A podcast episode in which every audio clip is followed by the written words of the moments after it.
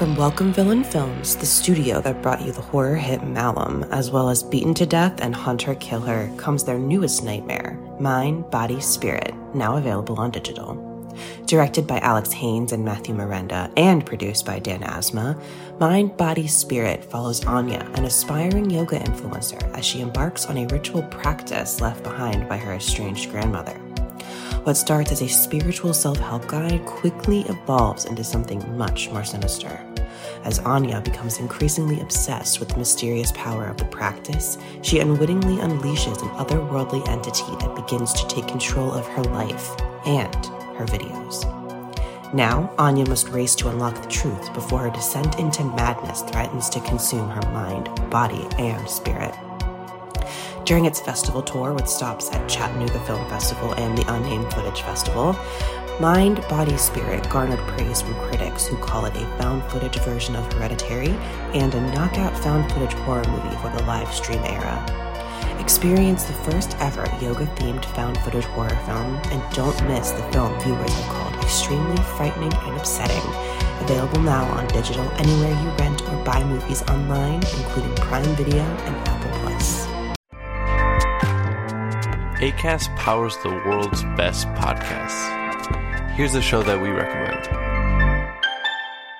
What is the briefing room? It's a behind the scenes look at how the criminal justice system works and the lives of the people within that system. If you love true crime, well, these are the real people who do the job every day of making sure justice is served. Hi, I'm Detective Dave. I'm Detective Dan. Together, we have decades of experience in local law enforcement, a profession that we think is often misunderstood. So, we're going to explore how to do it right, and we won't shy away from when it's done wrong. These are stories you'll hear nowhere else unique, frank, and unvarnished. From the team that brought you Small Town Dicks, this is The Briefing Room. Episode 1 drops on August 30th. We'll meet you in the briefing room. ACAST helps creators launch, grow, and monetize their podcasts everywhere. ACAST.com.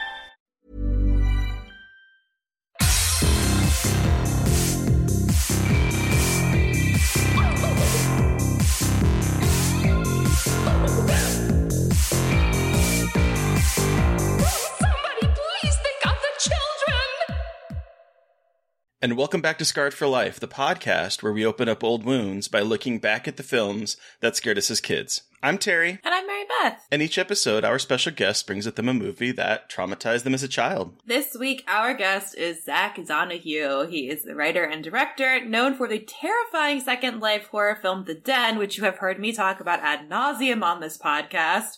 And his latest is Uncomfortably Numb, a serialized audio thriller, and he has an upcoming series called The Unknowable. Welcome to the show! Hey, thanks for having me, guys. I'm super excited to be here. Thanks, for joining us. Um, show.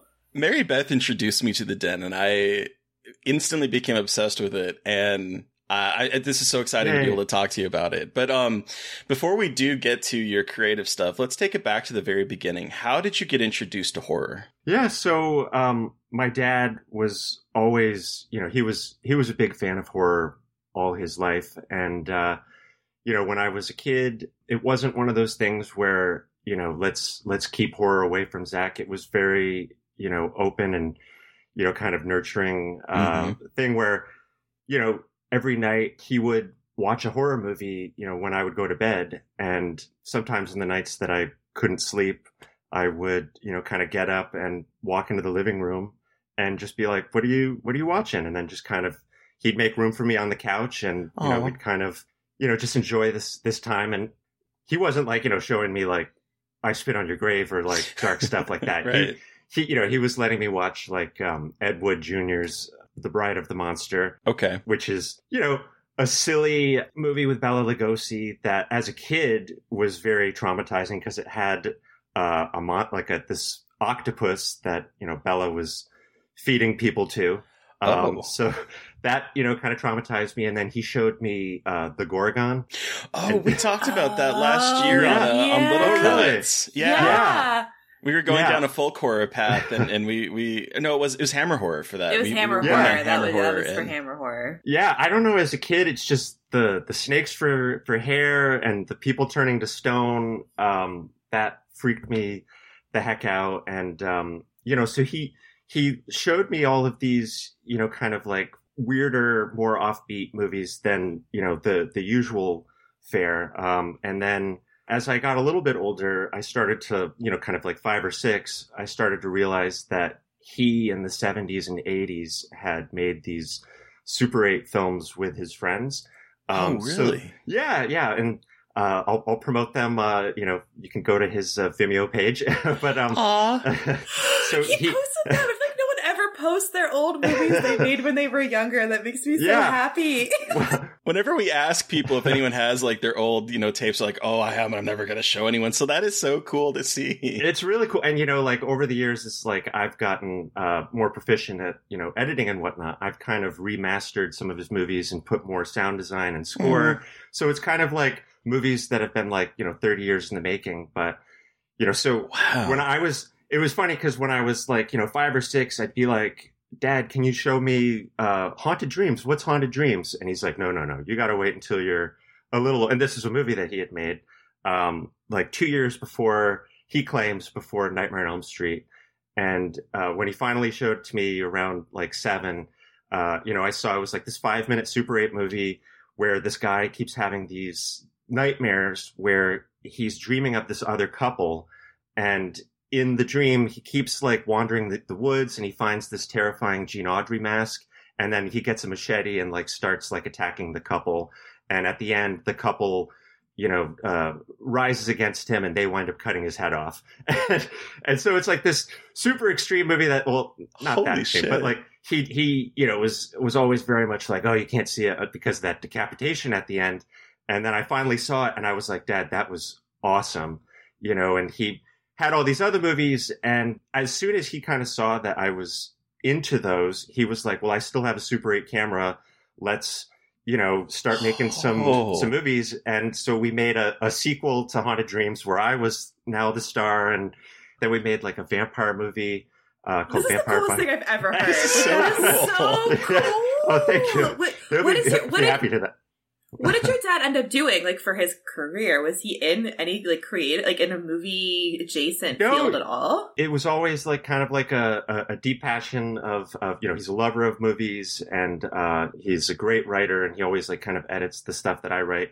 He kind of got into the human services field where he met my mom and then oh. the two of them uh, just really str- uh, kind of strived in that field and and you know kind of did this awesome really kind of gave back and still are uh, to the community and whatnot yeah i mean so my childhood was spent like running through cemeteries being chased by my dad's middle-aged friends playing vampires and That's amazing. That sounds like the coolest. That's amazing. yeah it was it was really cool and um Because you always hear stories of kids being like discouraged from making, like, oh, you're just making your movies. But it's like with your dad and his friends, like, that is just so cool to have that kind Oh, of thank- encouraged Yeah. as you were growing up. yeah no it was um it was really great and then like when i was like i want to go to film school it was super expensive we didn't make a lot of money but like at that time like they were like yeah let's we're gonna kind of let you like it was kind of like a dream that he always wanted and and you know he's was kind of like very excited about that so yeah That's so amazing. And you said that his videos are up on, on Vimeo. yeah yeah they're Send on, us the um, link and we'll I include will. it in the show notes That'd if be that's incredible. okay. yeah That'd be would love that's that so awesome. Please, that's Yeah. amazing. Oh my god. but yeah, no. So like, you know, between you know watching these movies with him at an early age, and then making these movies, and then just you know, kind of finding other horror movies as as one does, I just kind of got more and more kind of into the the world, and That's so That's amazing. Do you That's remember amazing. the first movie you ever, a horror movie you ever saw? so ever saw would be Bride of the Monster. And Okay. ever saw ever saw in a theater would be Ernest Scared Stupid. Uh, Ernest Scared Stupid. Ah, yes. Yeah. Yeah. Um, Oh which man. I saw you guys also did an episode on. We did do an episode on that one, and I. I that was I I think I remember seeing that one in the movie theater too, and just uh, what a delight! What a delight that movie was. Yeah. My favorite line of that movie that I still quote to this day is, uh, how about a bumper sandwich, booger lips? yeah. no, yeah. So, um, all my favorite horror movies, I, I have a wide, just a wide taste between like the eclectic stuff that my dad kind of showed me at an early age, and then finding The Shining, Mhm. you know, kind of when I was eight, really, that movie really Wow. like kind of stuck in my craw. I got married last Halloween, and my wife, uh, I see. I'm getting married this Halloween. yes, yes. That congratulations. That's, Thank that's you. Congratulations to you too. That's Yeah. awesome. Yeah, congratulations.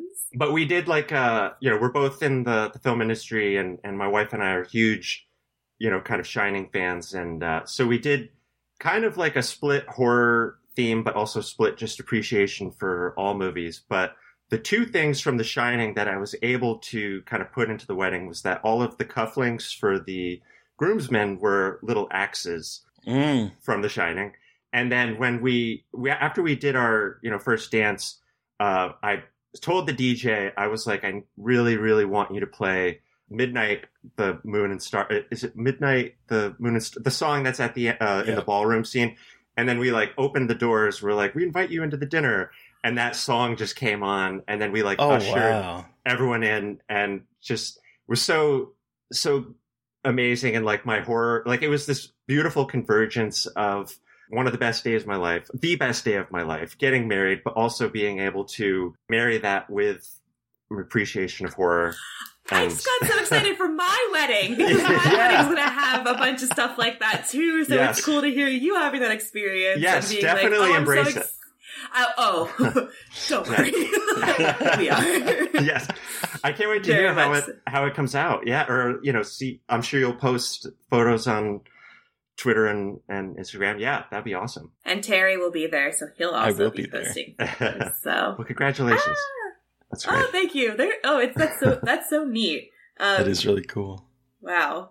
Okay, so you grew up on Hammer. You said you like you found The Shining, and but like what other what were some other favorites of yours growing up, like specific horror movies? I guess, you know, like obviously like Texas Chainsaw Massacre, Black Christmas, those were all movies that like were kind of turning points for me where I was already a big fan of horror and then I saw those movies and then it was like, okay, this is it widened the possibility of of what horror could be. And, and that it's interesting because when I went to college, I I had like a few experiences kind of in my early college years and post college where I saw a few movies that just kind of like rocked my world. Um, just from the not only the theater going experience, but just just seeing the the possibilities of like the storytelling.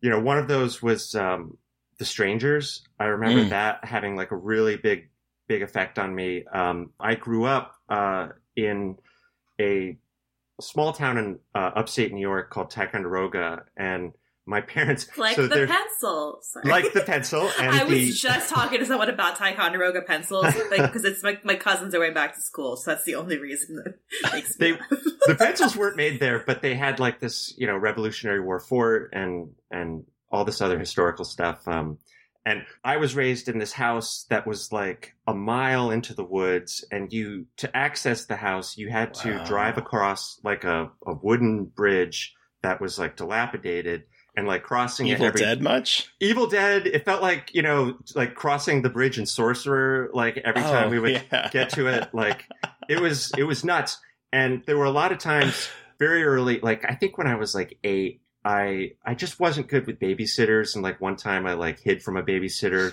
for like four hours and i was a little shit and so after a certain point my parents were like all right you're just gonna be in this house like when we, we go to work and and you know you don't need a babysitter at this point because you've already you know kind of proven yourself You've traumatized the babysitters. I I think you're traumatized- okay by would, yourself. you would, as, as a babysitter, I would have. You were my worst nightmare. yes yes i mean I definitely have big regrets about about that, you know, and um, but so um, all, all that being said is that you know we lived really remote, and there were certain times when I would be at home watching a movie, and like weird things would happen. Like the first time I saw The Shining, I we had like this big glass window that, and I heard this like weird sound, and I looked out, and there were these two deer with like big antlers, like going like viciously attacking each other. And Oh. I got on the phone. My parents. Like, what the fuck? Like, what, Yeah. it was at nighttime. Or was it no, it was day? daytime. It was the middle of the day, Just and watching The Shining and looking outside, and two deer are just fighting. Two and you're like, deer- I I don't know where I am right now. Like this Yeah, is very weird. just just very very weird. And then above our property, a lot of hunters used to to you know kind of do their do their thing. And there was a few times where like I'd be home alone, and then all of a sudden I like heard the sound of voices, and I look out that window. And like one time I saw like these five big dudes dragging a dead deer across my lawn. Oh my And- god! And so I called my mom and I'm like, Mom, these there's men outside and they've got a deer And and they got guns. they've got guns. and they've Like, got guns. you know, and my my you know my my horror brain always goes to a a, a very paranoid. I, I always kind of catastrophize, you know, Oh, mm-hmm. situations, and so seeing the strangers, you know, and just seeing these people outside who you don't know and they don't belong there and they're trespassing, it really hit home, especially coming from like someone that lived completely remote and like you know literally isolated by a bridge where there's this fear of like there's no one else. Like these people could easily come in and invade my house and like there's no next door neighbor uh that would you know kind of be there to help you Right. um and then shortly i don't remember if it was before or after that but then i saw paranormal activity in the theaters and that movie really uh, that movie and Blair Witch Project actually I'm I'm overlooking Blair Witch Project but those two were like like also very fundamental just Zach, we are very, very similar in our fundamental building block horror movies. Very, That's awesome. very, very, very similar. Because The Strangers and The Blair Witch Project and Paranormal Activity are like quintessential texts for who I am the way I am. that's awesome can I ask when you saw when both of you saw Blair Witch did you see it in the theaters like when it initially came out I saw it in the theaters when it initially came out, and I had just seen the sci-fi doc, and I'm using quotes for those that can't see, uh, that I thought was real, and I had a terrible time in the movie theater Yeah. because I thought the movie was real. it was obviously it's you know at this point it's like a lot of people have said this but it's unlike you know anything that kind of came before it in terms of like just really bamboozling the audience into thinking like these people are dead and we're actually We're watching, watching a snuff film. a snuff film yeah. um and you know i know there there's like a weird thing where some people are are like blair witch is overrated like if you actually watch it now it's it's you know it's it's not that but i, I think that's all It's baloney still 'cause scary. it's It's still, still yeah, good. Still scary. I, I agree with you. It's it's one of my favorites, and Paranormal Activity as well. Like I thought that movie just got me. You know, Oh, that movie I fucked s- me up. That Yeah. movie fucked me. I couldn't sleep. Like so I I saw so the Blair Witch came out in 99. I'm a little bit younger, so I couldn't have seen it. I didn't see it in theaters cuz my dad's a psycho but not that much of a psycho. So I saw it at home knowing that it was fake and it still scared the shit out of me. What was That's that, awesome. Terry? Was that the I Blair don't Witch? know. It might, it might I have heard it. been. I There heard something. I was like, the Blair Witch is here. I don't know where. What that Oh my God. was. So it's But, Phantom um, Creek. Yeah. but the Blair, I mean, like, obvious, obviously, I love the Blair Witch Project. Um, Oh. but like, yeah, Yeah. um, That's a great tattoo of the what, what is that? The the uh, it's the, it's the little, it's the fig, it's the stick figure. Stick yeah um, yeah. It still scared the shit, and it still scares me. Like that movie still Yeah. scares me. I cannot watch it with other people if they're going to talk though, because they make fun of it, and I get pissed. That happened to me one Yeah. time in high school where I almost got into a fight with my friend because they were making fun of it. Because that's how they process their fear. Like that's how they were like processing it whenever we were in high school. But I was like, if you don't shut the fuck up, you're going to ruin one of my favorite horror movies for me. Are you one of the the types of people that like watches a movie and like is kind of like looking over at the other person to see if they're engaged, or are you like, Oh yeah. That's oh no, me. one hundred percent. yeah, And like yeah, me too. To be fair, I'm not always that militant about not talking during horror movies, but they were being very mean to the Blair Witch Project, and it was I- not very fair. Yeah, yeah. I uh, you have to you have to respect that movie. You know, I mean that every time I watch that movie, uh, it it gets it gets really actually pretty like sad and harrowing. Mm-hmm. Like when they're lost, you and she's just like she's sc- like screaming so primally and like it just gives me chills. Like she's just she's incredible in it, and then. Paranormal Activity, I just find like so spooky, and I love the the world of that, and like I love most of those sequels, and you know, anytime there's a a sequel to that franchise, I'm totally down to like, all right. Mm-hmm. I I actually like part two. I remember just thinking was so genius because is that the one that's like uh, an interquel where it's like both a sequel but a prequel or happening at this? It's the one going at the same time with her sister. Her sister Yeah. has the baby, and it's like the it's they have like the titles, and like Katie shows up sometimes in the second one. So it's like they're kind of going on simultaneously. They're going on simultaneously, and then they end. Like the second one ends like right after the first stuff ends because Katie comes Yeah. and takes the baby. I know. And then I just saw it, it turned out to be fake news, but there was a like a plot for an eighth movie that got leaked somewhere, and I was like, "Oh, this actually sounds interesting." But then it turned out to not be a real real movie. So, um, Boo. Boo. You watched obviously watched a lot of horror movies with your dad, but were you easily scared? And were you scared of these movies as a kid? Oh yeah, yeah.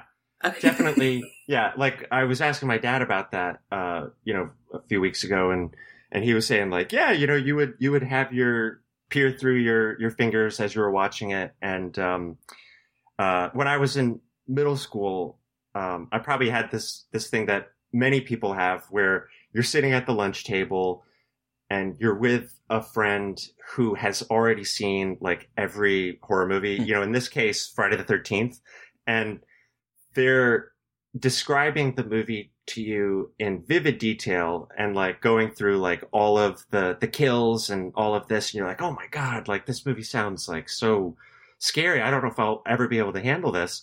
So i would eventually kind of convince my dad like uh, yeah let me let me rent this movie. I want to see you know friday the 13th and the first time i watched friday the 13th he was in the other room like balancing a checkbook. And i the anticipation of knowing what all my friends had told me were these scary scenes that were going to happen i i made it to like the hitchhiker gets in the car uh, in the in the very beginning of the 1st one Mhm. and she makes a run for it and the killer you know kind of tracks her down to this tree and then pulls her head back and and slits her throat and i was just like yelling and my dad was was in the kitchen stood up from the the you know the checkbook and like ran to the TV and like paused the VHS and was like, "All right, you're not watching this," and then returned it to uh, Doc's video at the time, and so that was you know I I didn't make it through Friday the Thirteenth the first time I watched it. Um, I had to re-rent it a few months later. The hilarious thing is I watched it that time and I got to the end and I was like, the kids who described these kills were completely full of shit because none of these kills actually happened. like, and I was like, I mean, in my head, what they were describing was almost more fucked up, and you know, Yeah. had me questioning like what was going on with them, you know. But uh, yeah, so wow. You mentioned some of like the movies that you know you saw a little bit later, but are do you still get scared of horror movies now after all these years and making your own movies? yeah, yeah, of course. Um, you know, obviously, there's a lot of movies that like make you like tense and you know just kind of on the edge of your seat. But recently, I had the pleasure of seeing X with my my Mm. wife in the theater, and we were just like so. I don't know. We that movie worked on us. Um, just all of the scares were really kind of top notch, and Uh, you know, it was just a, a, a thrilling. Like I, I was very uncomfortable that movie just because you know usually as like a horror writer director you know I can kind of like be like okay I, I know this guy's dead and it's going to be killed this way or I know certain beats are coming up ahead but that movie just kind of like I was I was t- I went into it totally uncynical and it kind of swept me up and Yeah. I was I was really messed up by it. And then it, this isn't a movie, but you know, Squid Game really terrified me. Oh, And, I like, couldn't finish Squid Game because it made me too depressed, so I still haven't finished it. Because I watched I the need first episode it. with my fiance and was like, I don't know if I'm in the mood for this. Like, this is It's- like too much for me.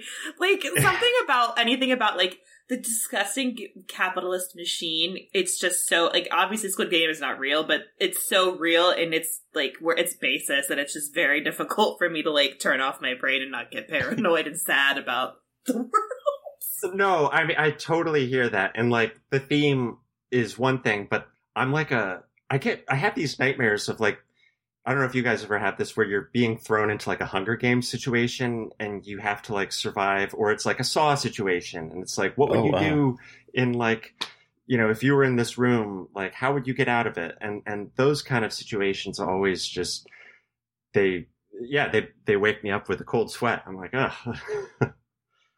Uh-uh. Uh-uh. So okay, let's let's talk a little bit about some of the things that you've worked on. Yeah. So let's talk about the den first because I Yay. want the den first. Um, for our listeners who have not heard me talk about the den ad nauseum, can you let listeners know what the den is? Yeah. So it's a, a found footage movie that takes place all on the uh, desktop computer of the hero, uh, Elizabeth Benton, who is a graduate student doing a thesis on the internet habits of people who are using this website called The Den, which is basically a version of chat roulette. And while she's doing her thesis, she comes across uh, what she realizes is a brutal murder and she takes it to the cops tries to you know figure out like how to solve and and you know get justice for this person but in doing so she's now made herself a target and her friends and family uh, by the pe- very same people who killed this this other poor soul and that's the movie Sure, fucking is. Okay, so you made, if not the first screen life, how whatever we want to call it, film. You made one of the first ones. How how did you kind of conceptualize of this and then start going down that rabbit hole? Because I mean, there were there wasn't an unfriended for you to base off of. Like you were one of the first. So kind of how Yeah. did that process go for you in designing this film? well like the genesis of it came from uh, at the time my writing partner and, and girlfriend had been had taken this really odd job working for this feature on facebook called chat rounds i don't know if it's still there but basically her job was to just log all of the conversations with the random users it was basically like chat roulette so she would you know go on for an hour a Oof. night and and just you know have all these weird interactions and most of these interactions are kind of in, in the movie are kind of based on you know some of the the people that she Oof. she saw and Wow. you know i i would often kind of sit in and just you know look over her shoulder and kind of watch like the weirdness that she was bearing witness to. And we just started to realize you know as we were looking at the laptop that we saw this could be the actual you know layout of a movie. Like i would watch this. I would watch just you on a, a skype screen like talking to the, the first thing that like really creeped us out was there was this avatar uh, that became the inspiration for the the first kill where it was this just this like uh, screenshot of a random girl it was kind of fuzzy very blurry and this person was like texting with or you know uh, DMing with us through the site, and we were like, this, this looks like it's a you know a, a, a young woman, but it very well might not be, and Right. you know we don't know like what the intentions are here. So that became like the the seed for just the initial kind of creep factor, and then it all kind of blossomed out from there um, just in terms of like, oh, well, you know, we'll make kind of like a, a, a version of Rear Window here, where she witnesses this Mm. murder, um, and then let's just let's just bring in all of her her friends and her you know her family, and we'll set the whole thing on the the damn computer screen. and That's uh, cool. It was cool, yeah, and you know, convincing you know when I when I brought the the, the movie to the the investors and and the producers, there was definitely like this this big you know fear of like, would anyone want to watch this? What's this Mm. going to look like? Can you sustain a movie for this X amount of time and just have it be interesting? So I had to do all of these kind of low budget uh, mock up tests and ha- like kind of had other people that I knew that were graphic designers just you know kind of build me like small versions of like what the what the site would be. Right. and um it's funny because uh, a lot of these movies that have subsequently uh come after the den I've noticed are either you know they take place on like Skype or Zoom or like real websites. And early on in the process we were like we didn't know if we'd have the rights to use those sites. So it, we we didn't know if we'd get sued and the movie would never get released. So it kind of just the idea of like making up a website became this thing that's part of the movie's charm but also this like weird thing where it's like the den doesn't exist. So there's like a buy-in at the beginning of the movie that that people have to take but um we were able to kind of base it off of like similar enough uh, other websites. So i think people you know could could get on board with the concept uh early enough but Well, it's scary shit. So it, I feel like really is. I Yeah. mean, I feel like you have a lot of intensity and violence, and it's it's like it's pretty intense movie. I mean, it doesn't pull any punches, that's for sure. So I think that Okay. helped. I mean, definitely know- gets you sucked in. You know, it's funny because like I'm not like a very dark macabre person, and you know, my wife's family is always like, uh, where, does this come from? you know, I'm I'm not like a, a, a sick, sadistic, you know, dude, but um, you know, uh, just that movie, you know, I was able to kind of foster all of the ideas that I wanted to do at the time. It was one of the most invi- like just invigorating period because I made that movie with friends.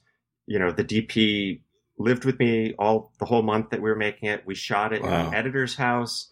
Uh, Wow. It was, you know, it was a family, kind of like the movie that I'm bringing you today. Uh, it was just this small little movie like made by other people that like to make movies, and it was the little the little movie that could, I guess. Yeah. so I, I have two questions. One, did you? And the, the second one is very important, but the first one, uh, did you um did you shoot all of the the you know den kind of content, or how did you how did you come up with all the the stuff that she would see, the people, the random people that she would come across? so yeah so you know uh half of them are based on inspiration from real people that uh, we had seen on you know just kind of scouring these sites. And then at another point like the producer was like let's just come up with like really wild stuff. Like what if you see like a, a, a grandma just shove a pie in someone's face? That never made the movie but that kind of thinking Yeah. of like let's let's almost like really put our comedy hats on here and in some ways you know there are moments in the first half of the movie that like i i want to feel as like silly ridiculous and bizarre and and absurd there's definitely a uh a penis puppet that makes a cameo That's my second question. Where did that come from, and do you still have it? so, so that was that was a guy who uh, I forget if he we you know we might have brought him on to be like another random, and then like that's what we called all of the the the the characters that you know Mhm. weren't making like they were called randoms, and I think at some point he was like he he did a scene and then he was like yeah I got this this penis puppet or or we or we happened to like look into the back of his car and we we saw that. We are like what what's that like what's to do with that and then he you know kind of you know pulled it out and then it's this giant like it's literally if you see the movie it's a puppet that looks like a almost like a Jim Henson yeah. puppet that he manipulates and and it has a face and it's a singing talking puppet and we arguably we might have overused it but you know we were having so No, much fun. you did not overuse it. That, every time I watch the movie, I'm just it, it always brings a smile to my face it's so ridiculous. There's a part uh it's almost like she's just in a well of despair like 60 minutes into the movie. No one believes her. She's lost the grant and I think her boyfriend has gone missing and she gets trolled by this one guy who then you know, play, like Rick rolls her with the penis puppet, and it's like one of my favoritely timed just moments of levity. So- So it's good. incredible.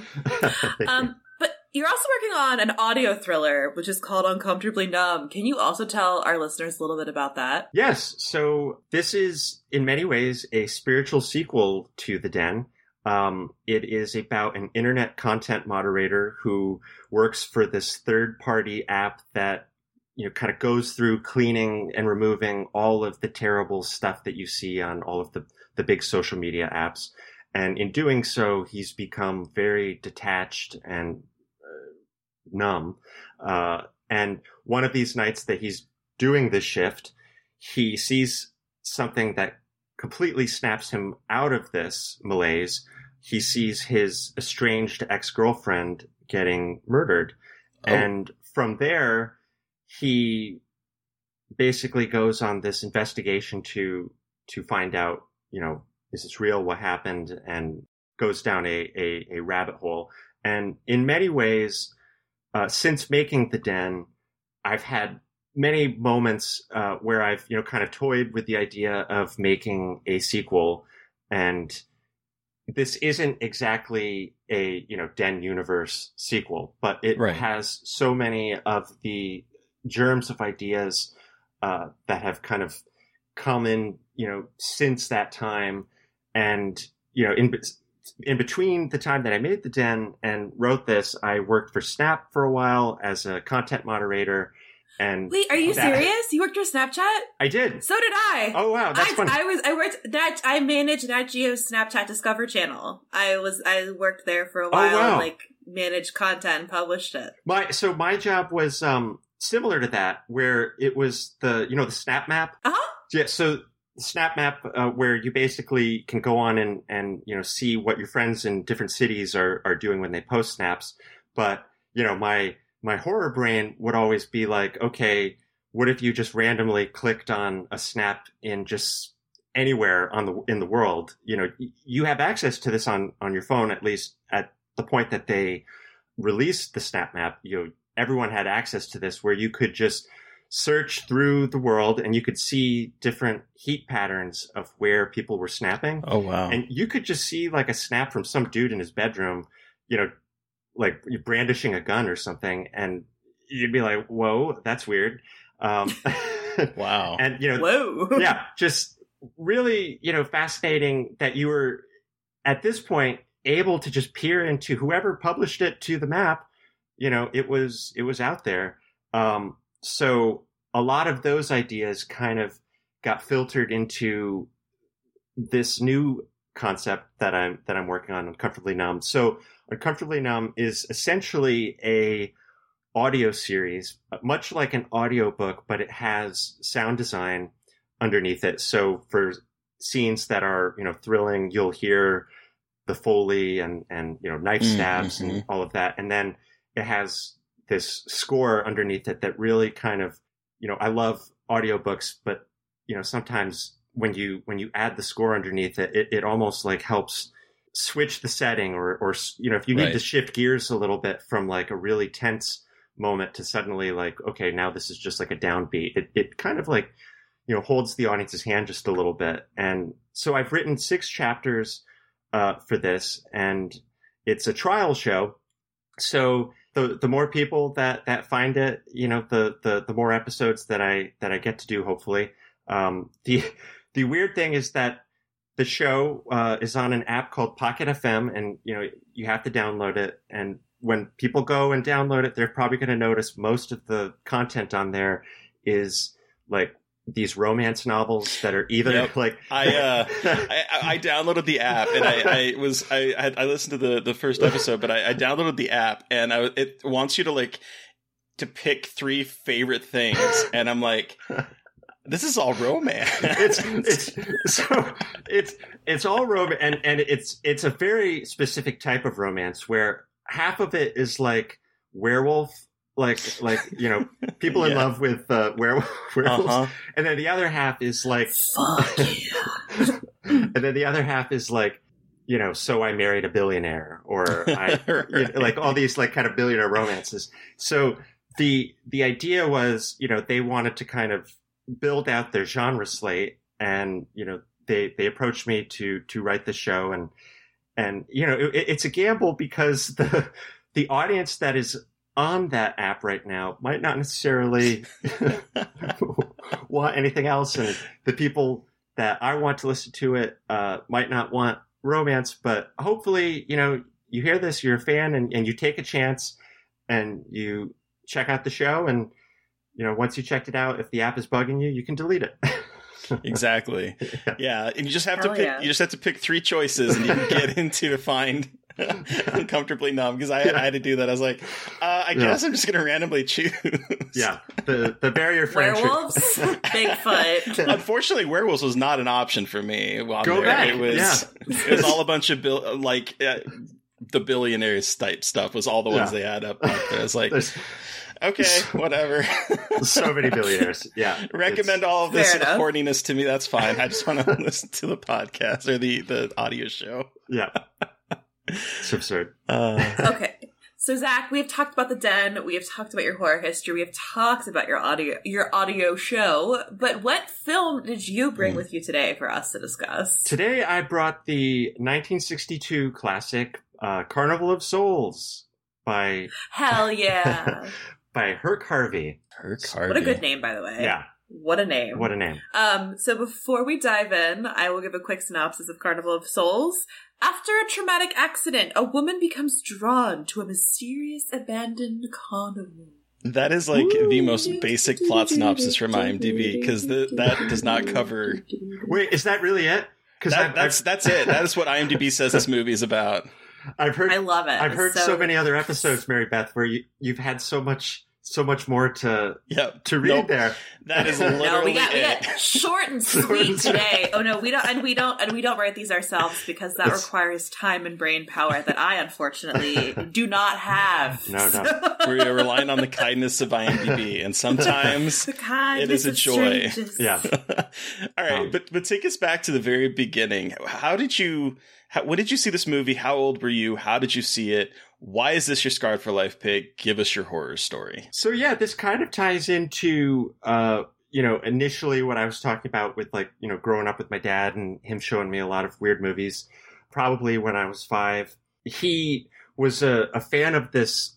Uh, you would call it a, like like a movie subscription magazine called Sinister Cinema. Okay. And at the time, this was like a catalog for all these great movies from the 60s and 70s that were drive-in movies Okay. that- Mhm. you know, at the time, you know, obviously there was no streaming and it was kind of the dawn of, of VHS and, and, uh, you know, getting those transfers. So these movies weren't very widely accessible and the, the transfers that you would get would, would be just, you know, someone would randomly track down a, an old print and then it wouldn't be, it wouldn't be these like 4K remasters that we have Nope. today. Like we're so lucky Yeah. so he tracked down a copy of Carnival of Souls, and it was just one of those nights where you know I I couldn't get- go to bed, and you know he was watching a movie, and and we just put it on, and that movie to me is just it's this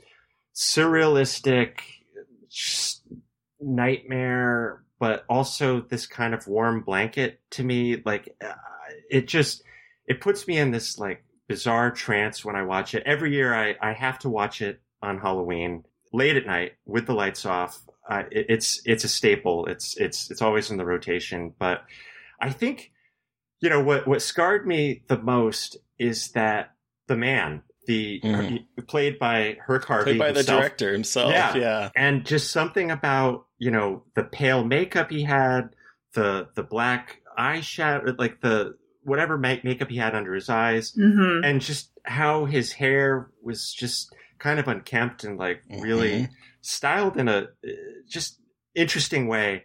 I at that point had never seen scares where there's a guy looking in a window at you or someone creepily from a distance just watching you and that Yeah. movie has so many of these great moments where you know this this man this ghoul will kind of walk into a room slowly turn his head towards camera and just his expression and the emptiness in his eyes eh, That it's just- smile.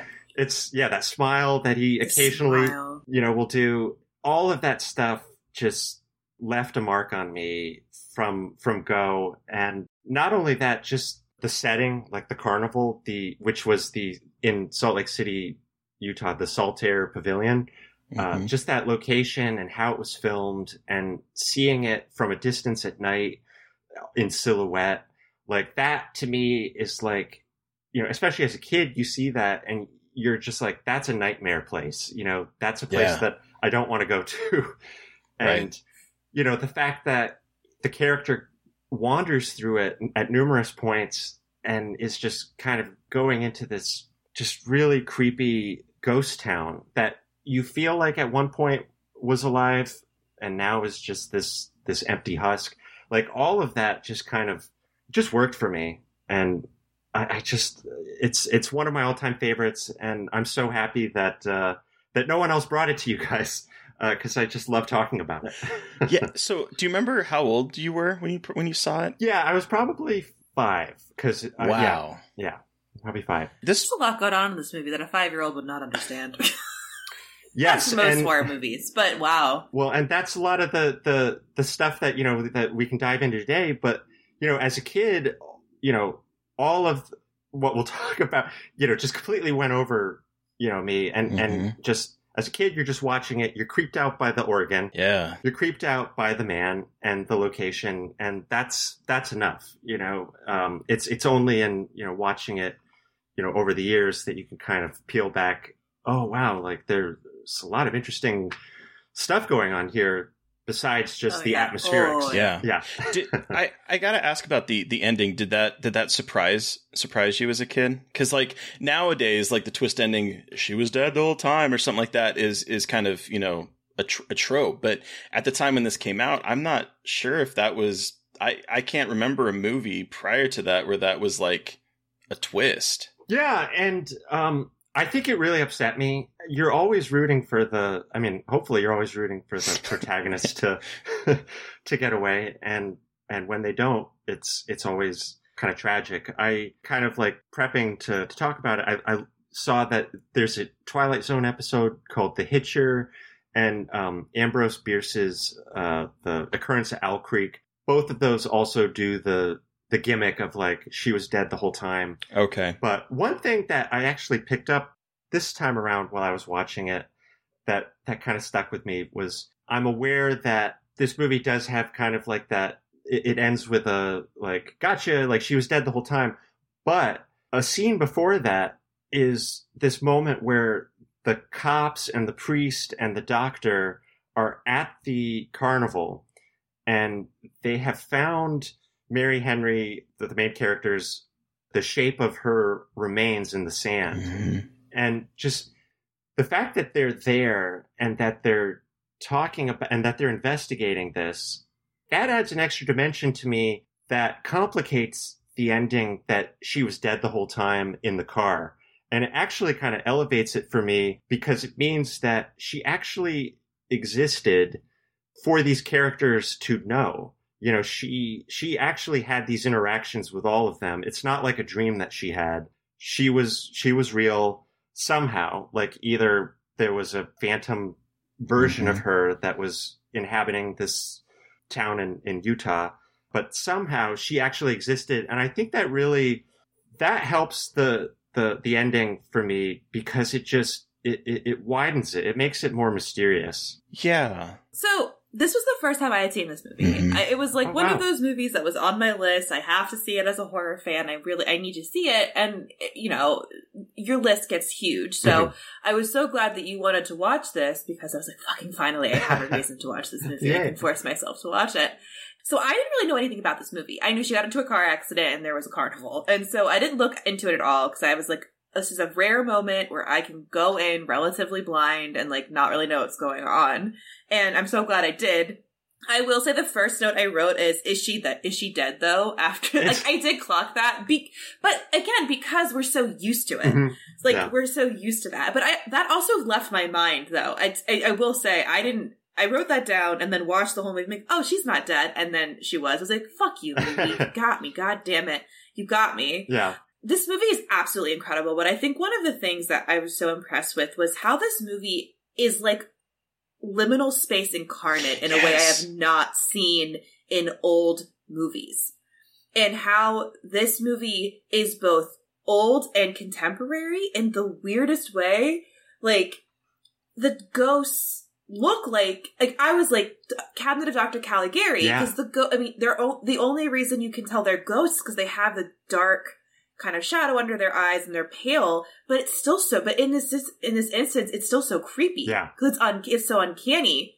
But then you have this score, this organ score that feels like it feels like something you'd hear in a movie today. I, I'm gonna say, like, Yeah. I was like, this is giving me like indie horror, like creepy vibes that you would see today. So there was this really interesting tension between like old and contemporary and like almost futuristic from the 60s. And it creates this weird liminal space vibe that we were just talking about the ending. It makes me think this could be like such an interesting case for an interdimensional cosmic horror. I know that's like Mm. very much Oh. a stretch, but there is that vibe Yeah. to it where it's like she obviously existed Mhm.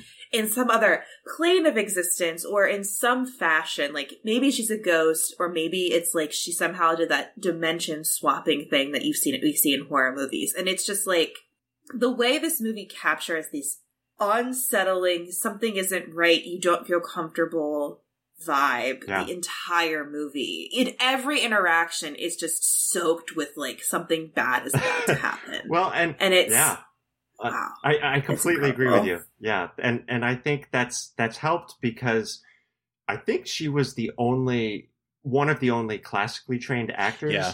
and Mhm. all of the Mhm. other the rest of the cast isn't like on her level. So there's this. Int- you're right. There's this interesting tension at play where they don't all kind of feel on the same plane, but it it works and it adds to the creepiness. She feels like an outsider. She does absolutely because I, I think the only other person that had like acting experience at that time was uh, Sidney Berger, who plays Mhm. John Linden. He was going to school at the time. I, I think I, I read somewhere that he was actually at school at Kansas City learning to be an actor. Yeah, and he's he's actually quite good in the movie. That He's he's really good in this movie. He's he Yeah. definitely is creepy, but Yeah. like that kind of like there's that there's the banter between them. In one part, I'm like, this seems like the very kind of banter that today we're like, get back, this is creepy, but at the time seemed like natural in a Yeah. way, if that makes sense. Like the way that he's like constantly chasing her and not taking no for an answer. Today we'd be like. Okay, this is you know this is bad. You need to get. Where's a bystander? Stop this inter- intervention. But back at that time, when when this was was filmed, it almost seemed like that's what they do. Guys are going to chase the girl, and they're going to say no, and you're like, oh, I'm just going to keep, I'm going to keep whittling you down. That seemed to be like Yeah. a, a classic trope. So he has this sort of like, if you were to isolate from that time frame, the typical kind of uh, I'm gonna, I know this is the woman for me type of guy, but then also he's plying her with alcohol, and he's doing all these things that is constantly trying to to break her down. That it just becomes so incredibly unsettling that he's just as creepy as the reflection of the old man that she keeps seeing. It's I it's know. um it's I, every every man in this movie is the fucking worst. And oh it's- yeah. Well, besides the old, like there is what there's obviously the two women she's in the car with at the beginning, and then her landlady, or Mhm. and but everyone else is a man that she interacts with, and the landlady is an interesting kind of foil to like old fashioned women and how they women, and I think it's relevant today. Like women can be just as bad as men, but like fuck, I was like listing out like the men challenging the women to the drag race at the fucking beginning, Yep. being like, let's race. The men commenting on Mary's employment about like, oh, you're gonna be a nun? Oh god. And like there's the fucking neighbor that is just bothering her cre- like all the time. Like, hey, you wanna get dinner? No. well, why don't I come in and do this? Blah blah blah. It's like thanks for making me unfeel feel unsafe in my own goddamn house. Mhm. There's the man at the water fountain that's like, I didn't mean to scare you. and then there's the therapist. There's the therapist. I mean, the, I listed it all out. Like the And list goes on her. of her just. the, Yeah. the- Yes. he he does like. I'll, ta- I'll do therapy. He grabs her like, I'll go to my office right now and do therapy. I'm like, is that how you found a therapist in the 1960s? Well, he even says I'm not a psychiatrist. I'm a doctor, and he's like, but but I'm gonna I'm gonna diagnose you, you hysterical woman, like shaking your snap out of it. It's like it's like good lord, the men in this are just are just horrible. But I I did think I did want to clock one thing about the the landlady though is that there's a moment where she is with um with Mary and she's in Mary's room and Mary's like telling her she sees the creepy man coming up the stairs like that he's out there and she even gets into the landlady's mind so you can almost see her kind of all of a sudden not feeling safe and being in Mary's shoes because she like kind of peers out into the hallway like ready for someone to come lunge at her and of course he's not there but like there's that moment where it's like actual pathos between the two of them where like Yeah. All of her authority of being the landlady is stripped away and she's just as defenseless as Mary is. Yeah, that's a great moment. I also wanted to bring up a line that the ther- that like, the therapy moment I think made me think this movie is like vaguely queer, and I'm not sure if anyone else had this reading a little bit, but there's a part where he's like. Hmm. Well, don't you have a boyfriend? And she's like, what did she say? I have no desire for the close company of other people. Yep. And while that could just be her being lonely, like just not wanting other people, I read that either as queer or as asexuality, as like she's very openly defiant to the idea of settling down, finding a partner, and like outright rejecting intimate, like it, any kind of intimacy, not just to a man who has like is it obviously advance like putting on advances towards her but just when she's asked she's like i don't want that at all which in the 1960s is incredibly big Yeah. to have a woman saying that like on camera very much being like i don't want the company of men. I don't want company of other people. I'm fine being alone. And because i'm queer and think everything is queer i was like she's gay! I- and that yeah. was their way of saying she's gay. And i was like i will and it's like my favorite instance of us queers trying to find like little bitty bits of representation. But like you can't when someone is that explicit you cannot help but like very especially now read into that like that moment so deeply No, I at think least. that's a terry i don't know if you read that into that either because i know that you and i look at the queer shit a lot so i'm curious if you thought about that I at actually was thinking she was asexual. Uh, Yeah. You know, like aro I, yeah, I was queer asexual yeah yeah Yeah. yeah, yeah. because like she well she makes that well she i mean i- in a very simplistic way right because uh, again i don't think Yeah. this, this movie necessarily has the sort of language that the, when we talk about the, the different identities now but her her thing i don't seem capable of being close to people which you could read as being like that sort of she is outside of this society in terms of post accident because we don't really know anything about her pre accident. We don't know if she was vivacious and you know you know sexually forward. We don't know any of that kind of information about her. All we see is everything post that accident.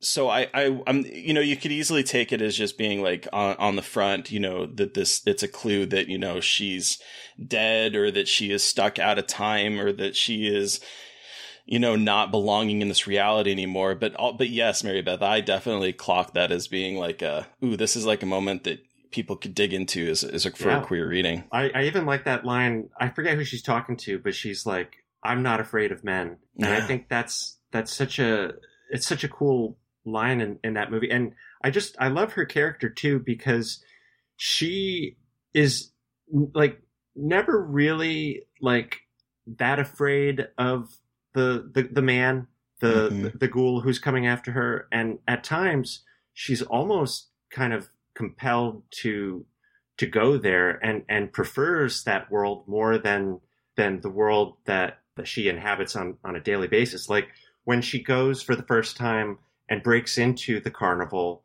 i think the next day she she's like the most animated that Mhm. we've seen her in the movie Mhm. as if like this thing like suddenly brought her her joy and there's another moment that i thought was really interesting later when she's she's playing the organ later in the movie and she becomes possessed and she starts to have these visions of the the dancing ghouls Yeah. in the pavilion and then the, the minister is like profane like this have you no Yeah. soul Oh. But that moment's so fucking cool too. Like Yeah. when she's playing, the, it's like she gets possessed and she Yeah. start. It's like the like you just get these shots of like um the robes kind of like moving in the breeze, a shot out the window, like these creepy moments, and it all kind of devolves. And then he grabs her hands, and it's the priest, and it's Profane just like sacrilege. What are you Yeah. playing in this church?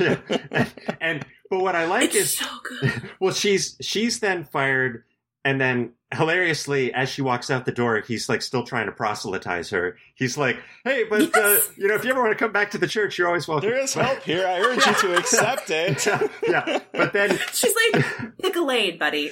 yeah but but then after that, she goes to the dance hall with Mr. Linden, and I never Mhm. noticed it before, but almost like two minutes before, she was kind of smiling as she's like seeing this vision of the dancing ghouls.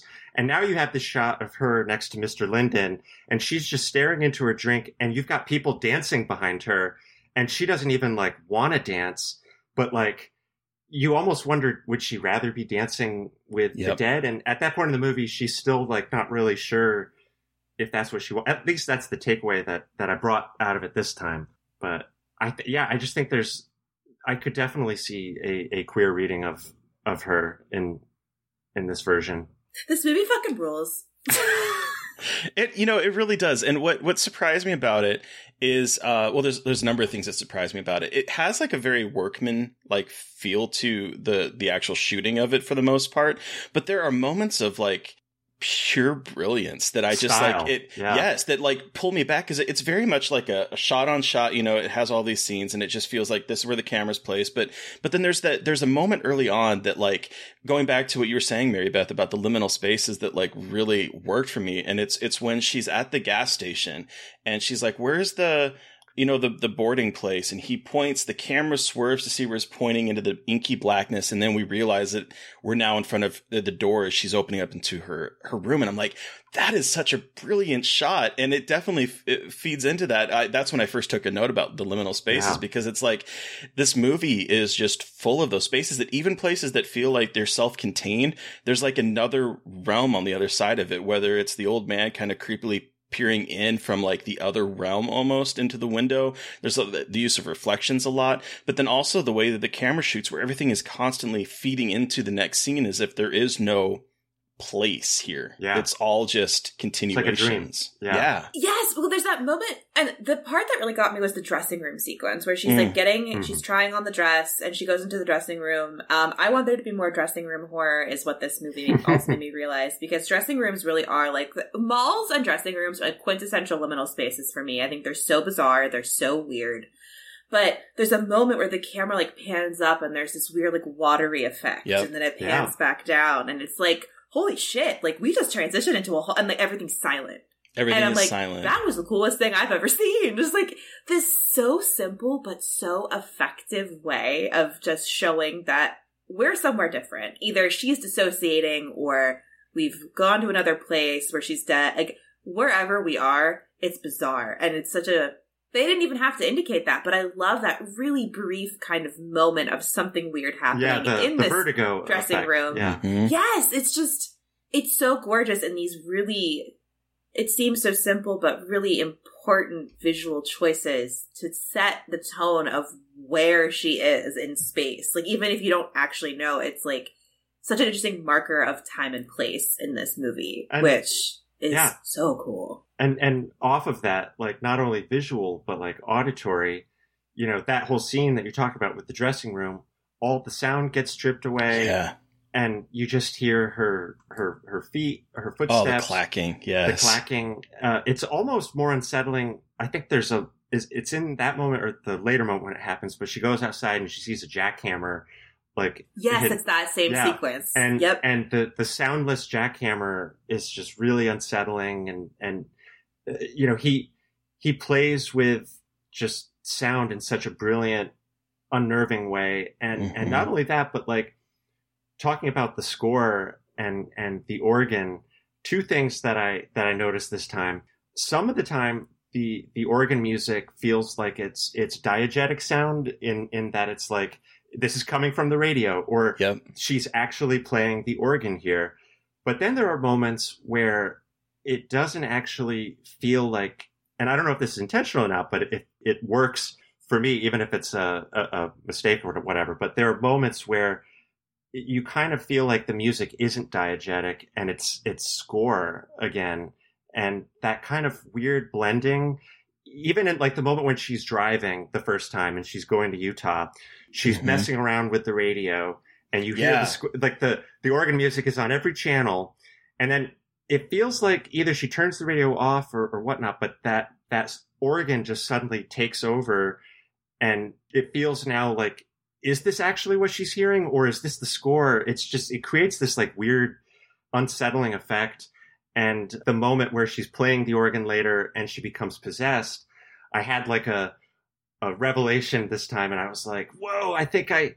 And this I might sound like a total basic, you know, like you might be like, "Oh yeah, that was obviously it," but the the fact that she is a church organist and is playing the organ, and in that scene, it suddenly segues into the carnival shots.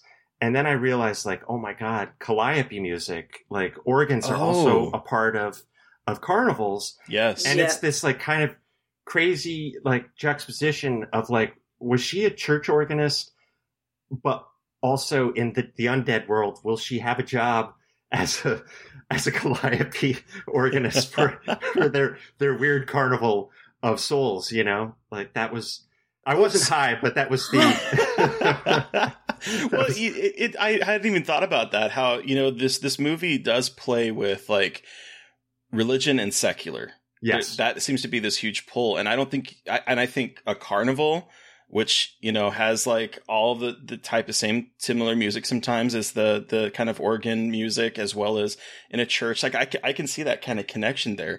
One one thing that like jumped out at me a whole lot is this obsession with the soul in this Mhm. movie yeah because when she's playing with this gorgeous that gorgeous organ in the before she gets to Utah where she's you know planning on going to Utah and there's the or- room full yeah. of like pipes and everything. I'm like this is that is a gorgeous fucking organ. But she's playing it and everyone's like oh yeah you know you got to put some soul into it. And she shows up at, in Utah and the minister's like we have an organist that puts soul into it. Like there's this obsession with this idea of soul. And then the moment when she starts to play non-religious music and kind of it get, takes on that that that sinister timber is when the minister's like you have no soul. And it's like there, this this idea of mixed with like this idea of like the afterlife whether you know she is somehow escaped death and has been you know haunted by this figure that's trying to remind her that she is dead or however you want to take it as like a purgatorial place that she is stuck in or whether it's people the the undead trying to re- make her remember that she is dead and bring her back to whatever is going to exist in the afterlife.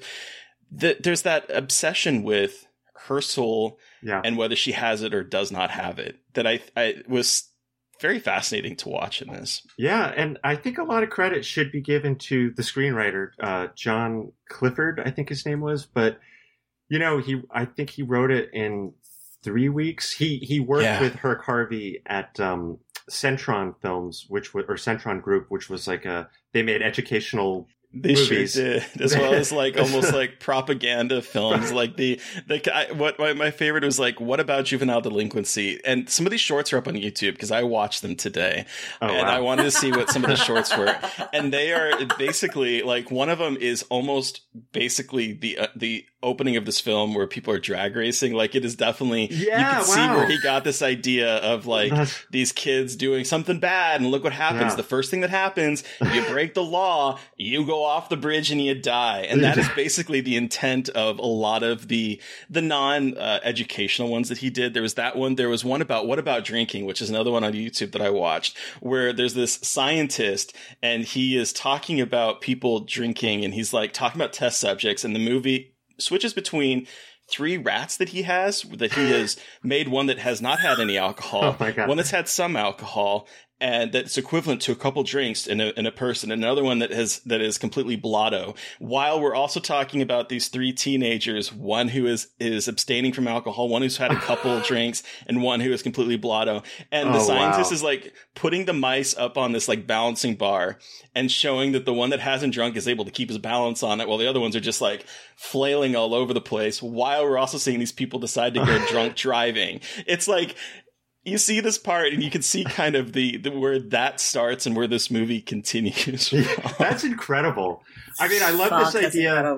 I, I just love this idea of like a guy who's like making educational videos, but like you know, in the back of his mind, he's got this like this really creative way to attack these, you know. And Mhm. I I mean, they looked good too. The Yeah. the the videos that like the editing in it, like it's it's a really well produced video. It just it makes me laugh because it's Yeah. like it's a little heavy handed in its Yeah. themes. Wait, that's so funny though to think that he made propaganda movies like that and watching this movie and it's very much like I feel like it's very much like men are fucking gross movie. And I just think it's very I, I know obviously all different subjects, but it's so interesting to think that that's the kind of movies that he had worked on and then he makes this movie that's a lot I think a big part of this movie is hey, men fucking can be really gross Yeah. and women what's worse death or men? Like that's not what the movie is trying to say. But sometimes part of this like, a lot of this movie to me was like oh my god the i would rather like these men are worse than death. Anyway. I, well, what, what's what's so interesting is like I feel like there's a, a totally more um, commercial version of this movie where Mr. Linden is like a Cary Grant, you know, and Mhm. he's Yes. he's sensitive Mhm. and he's like, oh my god, like we're gonna get to the bottom of this.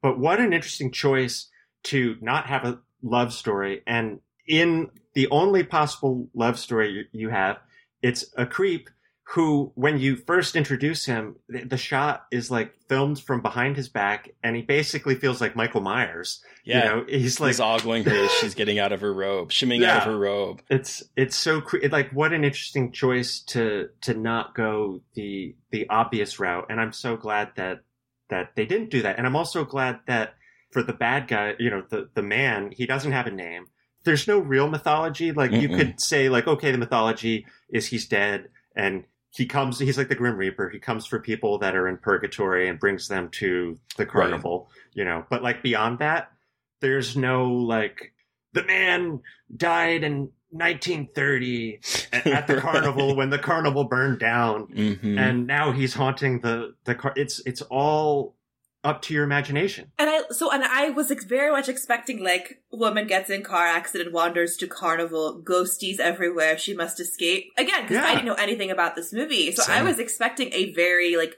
standard ghost story but this was just like ahead of its time like this is something Yeah. like this is my shit. Like this is a movie that i feel like is so similar to what is being made today and what people are trying to accomplish today but i think that this accomplishes it so well and like i think that this movie is what so many horror movies want to be Yeah. when they're like when they're a little bit more i think contemplative a little bit more into like the like cerebral kind of ideas of horror i think this movie is such a pinnacle of that and 100%. it's definitely I feel like a lot of movies, Terry, we've watched recently for the show have like shifted my thoughts about like the horror genre, like as a whole, which is wild. It's really interesting to see how what this movie I think has been for so many filmmakers, even if it's subconsciously. have you guys seen it follows i feel like that one has so much I was Yeah. in common just thinking that this movie has a lot to do. I thought I was I thought a lot about it follows too. Yeah. Again, that's a liminal space horror, but again, it it definitely has like it follows feels very much like it brings in a lot of Carnival of Souls influence. yeah like the the ghouls who are coming after her who you don't know anything about the the score is is kind of you know organ centric or keyboard centric and even Maika Monroe's performance is kind of Yeah. in that same space you know You know, I was thinking about how this, I feel like this movie probably has inspired a lot of films. I know for a fact that it, uh, George Romero credited it with Night of Living Dead. But I think you can see it both in like the, the ghoulish design of what he would eventually do in Night of Living Dead. But like, I, I was watching this and the way it's filmed brought a lot of Night Living Dead homages to me. Like, Yeah. obviously it came before, but like from my perspective, because I'm, I, this is my, my first time watching this too, but I just kept watching this thinking, this feels like Night of the Living Dead, even from um, you know Mary, the actress that plays her. Um, she reminded me a lot of Barbara in Yeah. Night of the Living Dead. Like there's a lot of connections there as well, but also. Um, I, I do think that I'm, I'm starting to go down. I, I'm not familiar with David Lynch's filmography, but I've started like watching some of his films and I, I'm watching this and I'm like, I feel like the surrealism and the amb- ambiguity in this, um, is kind of a forebear to what Lynch would be doing, um, about maybe a decade later. Yeah, I think Lost Highway um, has draws a lot of inspiration from from Carnival of Souls, Mm-hmm. um, and and you know he loves this kind of dream surrealistic uh, yeah. State. Oh, we we have to talk about Candace Hillig- Hilligoss. I, you What know, her- performance. yeah, and you know it's it's interesting because I mean I, I'm just really curious what so it's both of your first time watching it. That that's incredible. Yeah, I mean, like I've you know, as a kid, you don't really observe too much from performances. I feel like you're you're just more like the the actor, like it's mm-hmm. more of like a cipher for you, and you just kind of are along, and you're scared for them. But as you grow up and become more observant, her performance to me over the years has has has definitely kind of matured and and this time I watched it I was like she's she's really good not just from the expressive eyes and you know her facial expressions but I just some of her line deliveries are oh are impeccable line impeccable. delivery yeah. Well, and I, I, what I really liked, what really pulled me in is that she has a lot of agency. I, I've yeah. seen a lot of films mm-hmm. with the kind of I mean, you could take this as sort of like a woman in peril type thing because mm-hmm. again, you have all these men telling her, you know, she's hysteric, that she they're not believing anything that, that she sees, and that's that's a that's a trope that we've seen back with Rebecca, you know, throughout throughout the decades. That's not a, a new thing with this film, but she has so much agency in this in this movie that I I was really taken aback by it. I, I wasn't yeah. expecting her to basically drive the entire story. She doesn't take shit from anybody. No, and and I love even like with Mr. Linden, you know, who's like so creepy. It's like there's that one moment where she chooses to be around him when she wants to. You know, like yep. she's in control. You know, she can tell him no, but then there are other times where she's like, "Hey, you know what? I think I think I I want his company right now." And then as soon as she's like kind of over his advances, then she's like, "All right, get get away from me, dude. I, I love that because like he even tells her he's like, well, you know, yesterday you seemed kind of sort of cold, you know, and saying that basically this morning that she's not, and she's like, well, this morning I needed company. Yeah, like it just, it, it, just, I, I love the laissez-faire attitude. It's on her terms. It's so cool. It is. Yeah. Everything's on her terms, it's and I'm like, this so is good. Fantastic. Yeah, even even uh, her just driving the the third act. It's not like she runs away from you know, Salt Lake City. Like, I guess she like tries to, but like at a certain point, she's like, you know what? I got to go to this carnival by myself and mm-hmm. take care of this. It, it doesn't work, but she she faces her fear at the end, and I think that's that. I, I you know I give her a lot of credit as a as a hero as a protagonist. I got a lot of Tippi Hedren vibes a little mm. yeah. bit from her from the birds, the birds and the birds yes. came out a year later. Yeah. So it was very interesting because as soon as like, especially the sequence where she's driving, like she's driving towards Salt Lake City and you have the reveal of the ghost guy. I got such interesting parallels between this movie and The Birds and these two characters. And obvious, and I think while Tippi Hedren's character in The Birds is a little bit more outspoken and a little bit more direct, and I feel like Mary in this movie is a little bit more timid. They both have are, are fighting for agency, yeah, and mm-hmm. I, a little bit more in this movie, I think for sure. But mm-hmm. I think it's such an interesting parallel between these two characters and what you know they're leaving where they're comfortable and going somewhere new, and shit hits the fan. And yeah, it's not like a new thing in horror, but it was just it's just kind of interesting with how closely they were at least seeing these parallels between these characters and how they handle the scenarios. And it's yeah. just it was really it was cool. And she and I mean she was she is so much more, I think, like, she's got a lot of interiority to her character. I think she mm, portrays this kind of like inner struggle and turmoil with Mary really well that makes her feel like she went through this trauma. Cause like, I mean, yeah. the whole underlying thing in this is, hey, your friends died a horrific death and you crawled out of the car. Like, that's weird. And you're, and obviously you're moving away for probably that's a big reason. And I think that she captures that really well in making this really fascinating, complex character in a in a 1962 yeah. horror movie. it's so complex, and like even she, you know, she survives this horrific crash. Her two friends have died, and then literally the next day, she's just she's got to kind of recover. You know, it's uh, it's that weird question of like, is she is she burying her grief a little too much, or is she just like, I don't have time for this. Like, I just have to yeah. You know, I have to I have to move on. That kind of that definitely struck me this time as like, you know, it's it's intense that she's she's just backing up and yeah. leaving. Well, and even though she is she is a little bit more timid, I think, than than maybe Tippi Hedren is, but I she's hmm. she doesn't she's not afraid to stand up for herself, no. which I think is yeah. we see that from the very beginning where you know she's again playing that organ and the guy's like you know talking about how you know she's going to go to the church and she's like no it's just another business for me. Mhm. This is going to pay my job. And even when she's talking talking to the minister, she stands up to me. He's like, ah, "No, I don't. I don't want. I don't want a reception. It's going to make me uncomfortable. I don't want this. I don't want that. This is this is just a job." And she says that to anyone that asks her about like her religion. She's like, "No, I just they're paying. It's paying my my bills." Yeah. And I just I, I love that because you would typically see like the the kind of meek like you know even if maybe she didn't believe in it she might be like oh yeah you're right no I, yeah I might go Yeah. do that you know i'm kind of play it off but no she's just like no this is just It's- me It's it's so cool. Yeah. I I love it. So, do we have anything else we want to talk about before we wrap up and give us our rating out of five?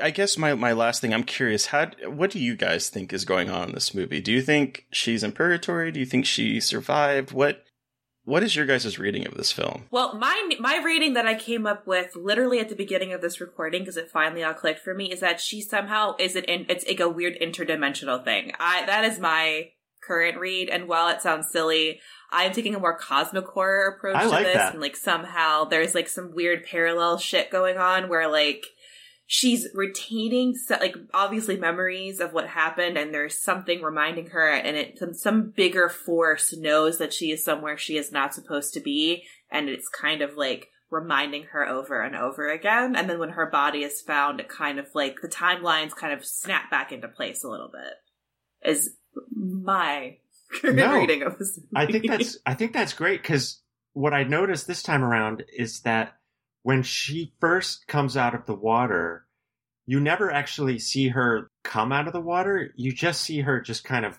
arrive. It's like she's just popped onto the sandbar. So it's you don't actually see her get out of the car or or whatnot. So I actually think that that reading, it kind of it all makes sense in a way.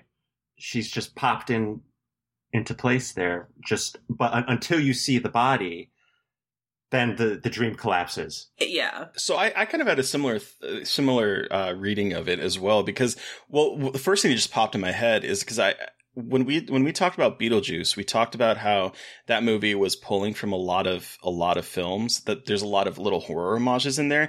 And as I was thinking about this car going off and the people and her dying and this idea is if she's dead or not I mean that's sort of the beginning opening of Beetlejuice with you know the the the married couple going off the bridge and then it takes them forever to realize that they're actually dead and they're ghosts and they're tethered to their house. But I was thinking about this about like I see this as a woman who has like some kind of she hasn't met what she thinks is her potential. She had more to do. And so when she dies, something about her continued onward. And then she kept getting pulled back because of these haunting images of dead people reminding her, no, you're not, you don't belong here. You don't belong here. And then I think she kind of realizes at one point, uh, why am I still here? Because all these people are terrible.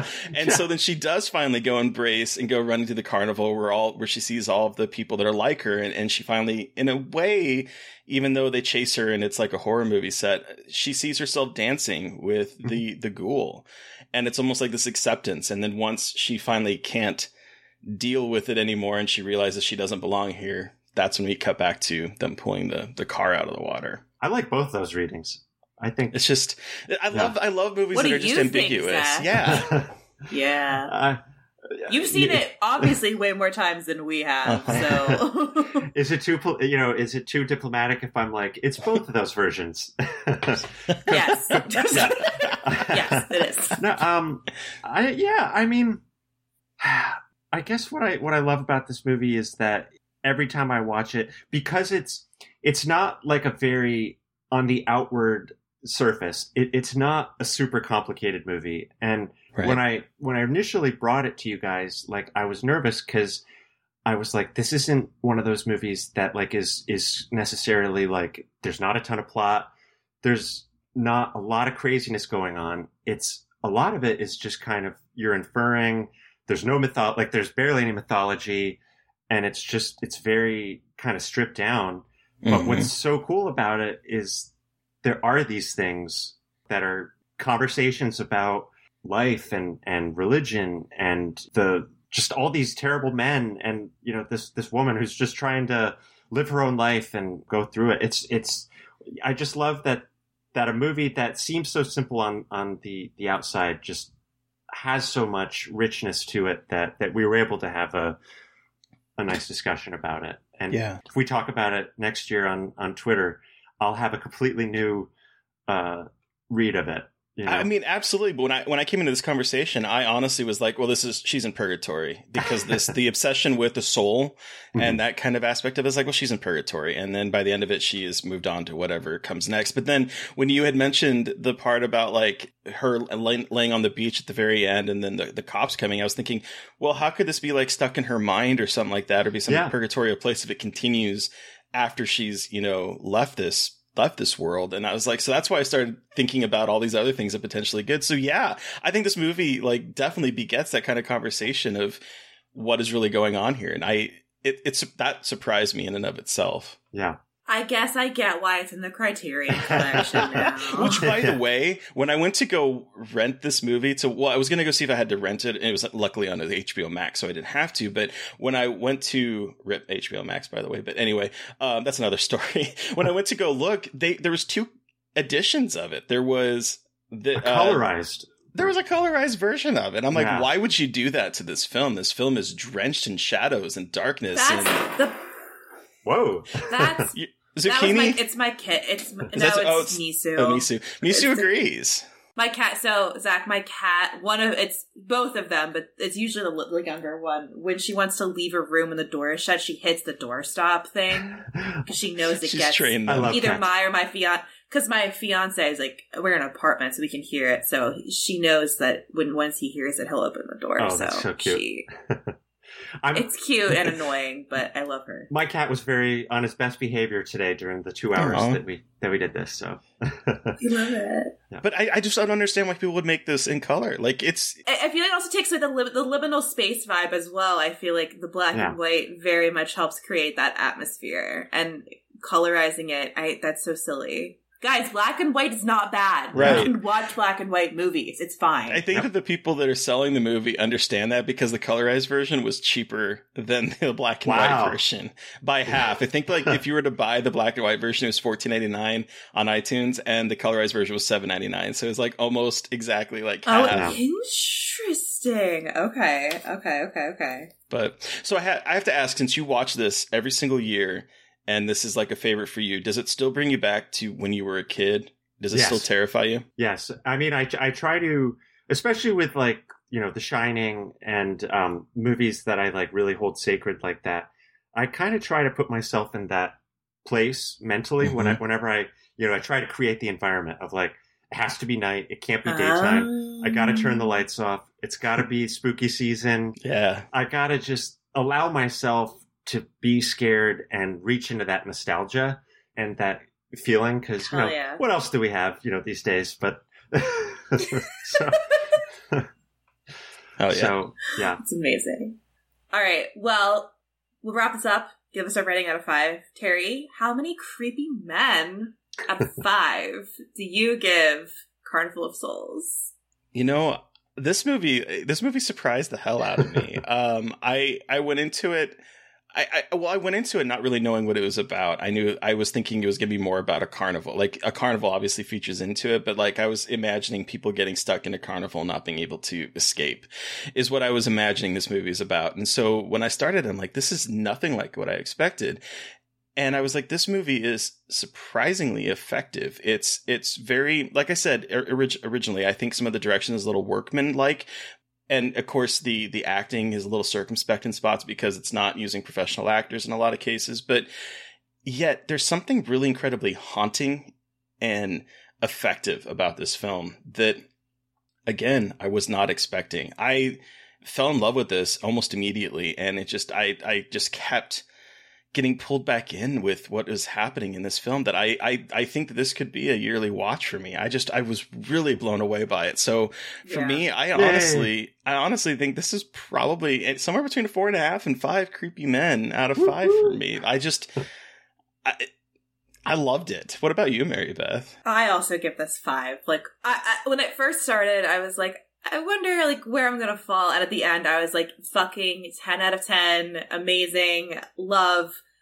We'll be thinking about this for a long time, kind of situation. Like, you know, it's a a movie that I think I've said this a million times in this podcast, but it's so ahead of its time in what it's doing with character and with sound and with visuals and with Yeah. story. It's just something that feels so contemporary and so old at the same time. And it's such a fascinating, like, I don't know, it's just so impressive in what it is and how, it, again, like, liminal space. It's a liminal movie that exists in this weird setting out of space and time, both for our character, but also just in how it looks and the settings. And it's so impressive to me that that was it looks so simply created back then. Mm. Obviously, it's not so simple, but it looks so effortless almost, and Mhm. it's so unnerving and so creepy. And I think uh, just once again, I have such deep, res- uh, such a growing respect for filmmakers from that time period and what they're able to make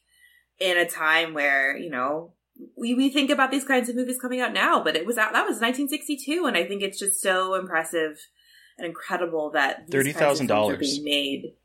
Like it's just it's it's just such an incredible testament to horror, and it just reminds me why I love the genre so much, and I cannot wait to watch it again and have a million thoughts about this ending and what the Mhm. hell is going on. Um, but Zach, you have the final word. I'm pretty sure I know what your answer is going to be, but how many creepy men out of five do you give Carnival of Souls? I give it seven creepy men and one one ghoul. um, no, I, I I I'm so glad that um, you guys liked it so much. You know, it's it's a very special movie to me, and I know it's a special movie to a lot of people in in the horror community. It was just really cool to to get to to gab with you guys about it. I really Thanks had a for blast. giving me a reason Yeah. to finally fucking watch this movie, Yeah. both of us. I mean, that's amazing. Yeah. And real quick, not to shamelessly promote, I wasn't going to do this, but when you said cosmic horror, black and white, period piece, I have to just say that my YouTube series, The Unknowable, is that. Um, and I really want you to get ready and get psyched because it's coming out this Halloween. It's, I did 10 episodes.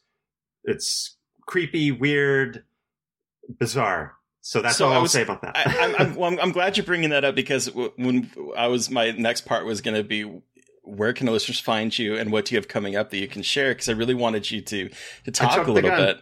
Yeah, no, but I love that. So, uh, but yeah, where can listeners find you, and what can you share? I mean, you might have shared all that you want to, but what can you share Yeah. about your Um, YouTube series?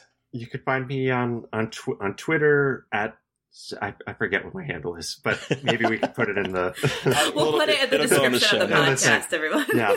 um, you can find me on Twitter, and uh, you know I'll I'll promote all of the the projects that I have on there. Um, Uncomfortably Numb is on the Pocket FM app. The Den is for rent on Amazon or wherever you get your you rent your movies. And um, I have a YouTube series coming out, ten part series called The Unknowable, and it's going to be really weird, cosmic, black and Hell white, yeah. really creepy. Hell So- yeah. That's that's Wow. awesome. Fuck yeah, that's awesome. Is it gonna be on your on your personal channel? Is it through some some company? Where is it? So I um, for this it's under uh, Jackalope Studios. Okay. Um, they very you know low budget little studio that's making a lot of you know kind of creepy uh, TikToks and weird little shorts that are all just super experimental and very very funky. And the guy um, who's running it, Kyle Cooper, basically was like, "How would you like to have your own channel on on our you know YouTube thing? And and it'll be your own show. And and I was like hell yeah dude. Let's let's go. So Hell I've been I've been toiling away on it uh, for the last few months. It's super weird. It's definitely unlike the den. It's the furthest thing from that. Uh, it's actually probably more in the wheelhouse of Carnival of Souls which is kind of Okay. That's potentially yeah. awesome. fitting for for it's like you know it's Yeah. in that same zone area code but yeah yeah keep an eye out for it Hell Awesome. yeah. Hell yeah. So, listeners, you've heard from us. We want to hear from you. What was your experience with Carnival of Souls? You can send us an email at scarredforlifepodcast at gmail.com, or you can reach out to us directly on Twitter. I am at MB McAndrews. And I'm a Gaily Dreadful. And of course, don't forget to follow the podcast on Twitter at Scarred Podcast. And please don't forget to review, rate, and subscribe. Thank you to Eric Power for our artwork. Thank you to Sean Keller for our music. Thank you everyone for listening. Please stay safe out there, but most importantly, stay creepy. And until next time.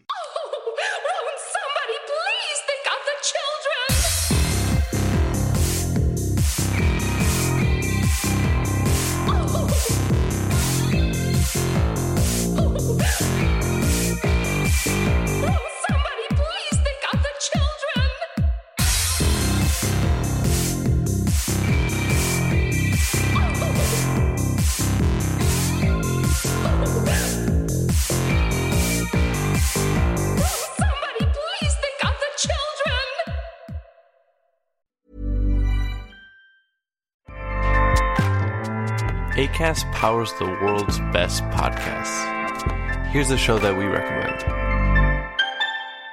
What is the briefing room? It's a behind the scenes look at how the criminal justice system works and the lives of the people within that system. If you love true crime, well, these are the real people who do the job every day of making sure justice is served. Hi, I'm Detective Dave. I'm Detective Dan. Together, we have decades of experience in local law enforcement, a profession that we think is often misunderstood. So, we're going to explore how to do it right, and we won't shy away from when it's done wrong. These are stories you'll hear nowhere else unique, frank, and unvarnished. From the team that brought you Small Town Dicks, this is The Briefing Room. Episode 1 drops on August 30th. We'll meet you in the briefing room. ACAST helps creators launch, grow, and monetize their podcasts everywhere. ACAST.com.